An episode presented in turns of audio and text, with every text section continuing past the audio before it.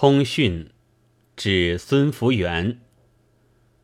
福元兄，今天接到向培良兄的一封信，其中的几段是希望公表的，现在就粘在下面。我来开封后，觉得开封学生治时不大和时代相称，风气也固闭。很想尽一点力，而不料竟有晨报造谣生事，做糟蹋女生之新闻。晨报二十日所载开封军事，在铁塔奸污女生之事，我可以下列二事证明其全属子虚：一，铁塔地处城北。隔中州大学及省会不及一里，既有女生登临，自非绝荒僻，军事奸污妇女。我们贵国本是常事，不必讳言，但绝不能在平时在城中，在不甚荒僻之地行之。况且我看开封散兵并不很多。军纪也不十分混乱。二，陈豹载军士用刺刀割开女生之衣服，但现在并无逃兵，外出兵士非公干不得带刺刀。说是行这事的是外出公干的兵士，我想谁也不肯信的。其实，在我们贵国。杀了满城人民，烧了几十村房子，兵大爷高兴时随便干干，并不算什么大不了的事。但是，好为有名的报纸却不应该这样无风作浪。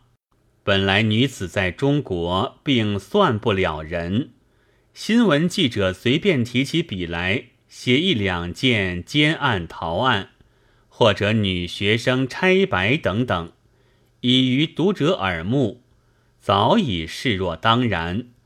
我也不过就耳目之所及说说罢了。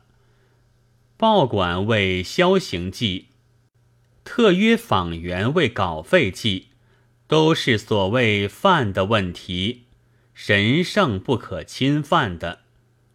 我其奈之何？其实。开封的女学生也太不应该了，她们只应该在深闺绣房，到学校里已经十分放肆，还要出校散步，大动其登临之性。怪不得晨报的访员要警告他们一下了，说：“你看，只要一出门，就有兵士要来奸污你们了，赶快回去躲在学校里。”不妥，还是躲到深闺绣房里去吧。其实，中国本来是撒谎国和造谣国的联邦，这些新闻并不足怪，即在北京也层出不穷。